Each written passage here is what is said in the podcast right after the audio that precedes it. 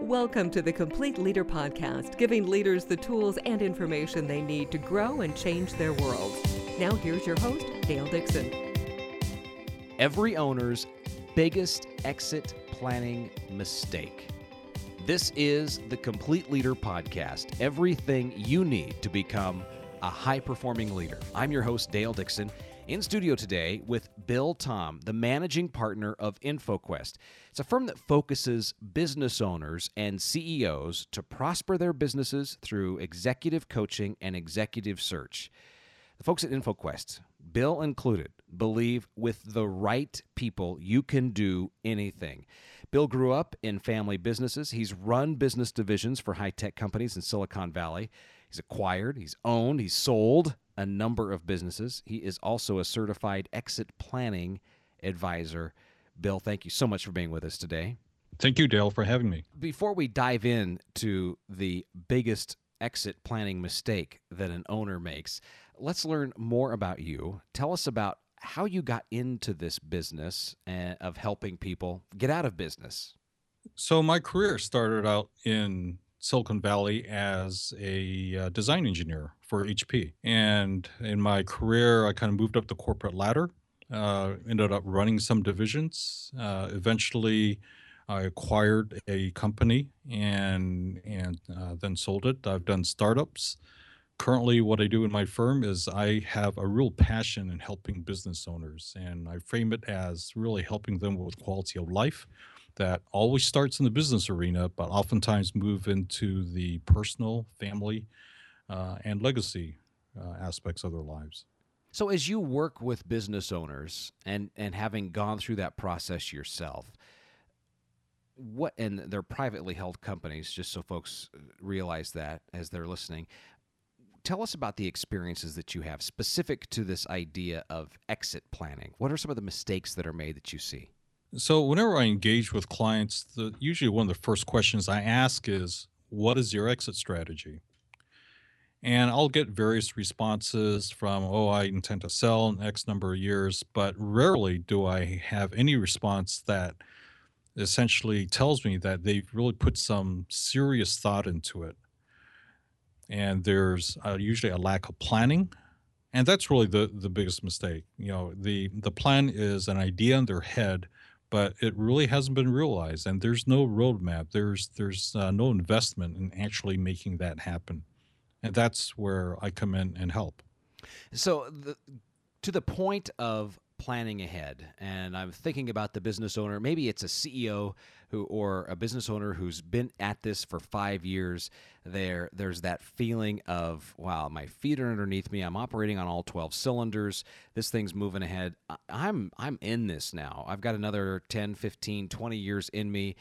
I i can put this off till later. Is is that a good or bad mindset to be in well that's a comfortable mindset to be in. It's not necessarily the best. Because the problem is that we don't know what tomorrow is really going to hold. And if we're talking private uh, privately held businesses, the business owner has really a lot at stake here. The business itself usually represents the retirement plan and the provisions for uh, the the rest of his family, including the next generations. Really, the the biggest resource that they're wasting is time because if they really don't have a clear vision of what they'd like to do at the end of that, whether it be 10, 20, 30 years, they really can't work towards that in a determinate manner to be able to maximize that outcome at the at the end of their career. Share with us what the outcomes of that mistake of a failure to plan because you've i know talking in the break before we started recording the podcast uh, you've got some very stark numbers and stark examples that really snapped me to attention on the importance of planning and thinking through this process so enlighten us. What's what's the downside to not planning? So a lot of times I'll get clients that'll refer to me, and these are people that are looking to sell right away. There's some event that's taken place that's really caused them to say, you know what, I need to get out. I'm tired. Um, and when I look at their situation, there really isn't much value to the company because the the owners really have not taken steps in order to distance themselves from the business so that it's self performing. And as a result, when they go out for valuations, the value of the company is significantly less than what they believe it, uh, the the worth is. So as a result of that, you know, I had a couple of examples of uh, owners coming to me. There were two partners. They they were ready to give up the ghost, um, and the reality is that they really got tired of each other, and uh, it was really a business divorce. And they've been together for ten years. In the beginning of the relationship, it was great. They complemented each each other extremely well uh, they stayed in, in their area of expertise, but over time, you know, there were conflicts that occurred.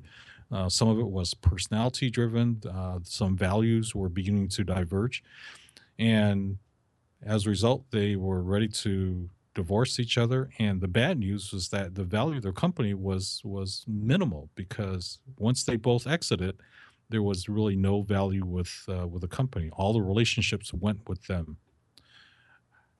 The contrast to that is having a business owner that, uh, and I've worked with a number of them where I've been able to develop this game plan over a number of years, and we've taken strategic moves to enhance value. I had one company that was originally evaluated at about five million. Well, five years later, their that valuation is closer to sixty million. So a huge difference. Huge difference.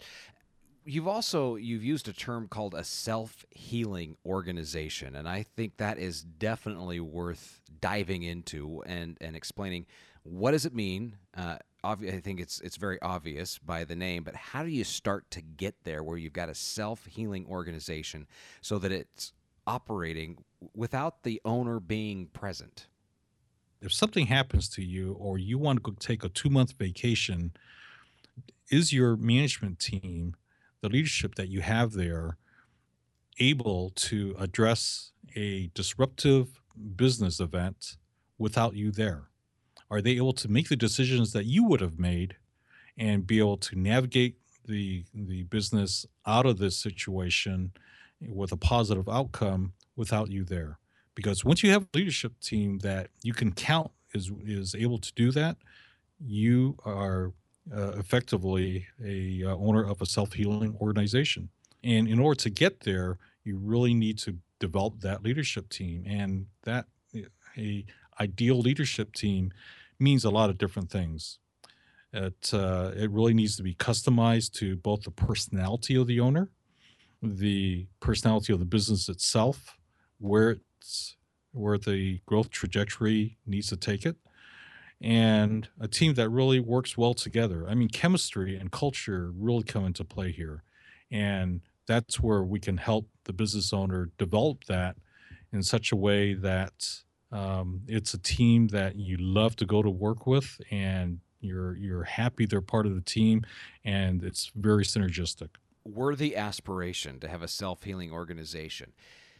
Let's leave our listeners with a very specific action item. So they're the person is is driving into the office this morning. They're thinking okay i need a plan for an exit strategy even though it might be three to five to ten years away. What's one of the first things that a person can do to start putting the pieces in place for that exit plan? Step one is define what that exit strategy is for you now, you can put a time frame that's 10 years, 20 years, 30 years off on the horizon, but then begin to identify some different landmarks that you'd like to achieve along the way. You know, this is step one. This the next step is beginning to identify, okay, well, how do you get there? And that uh, involves looking at your management team, looking at uh, market uh, strategies that you you need to undertake, and really begin adding to this on a regular basis. Go back and, and revisit that. Identify different things that you can do because I guarantee you that plan will change.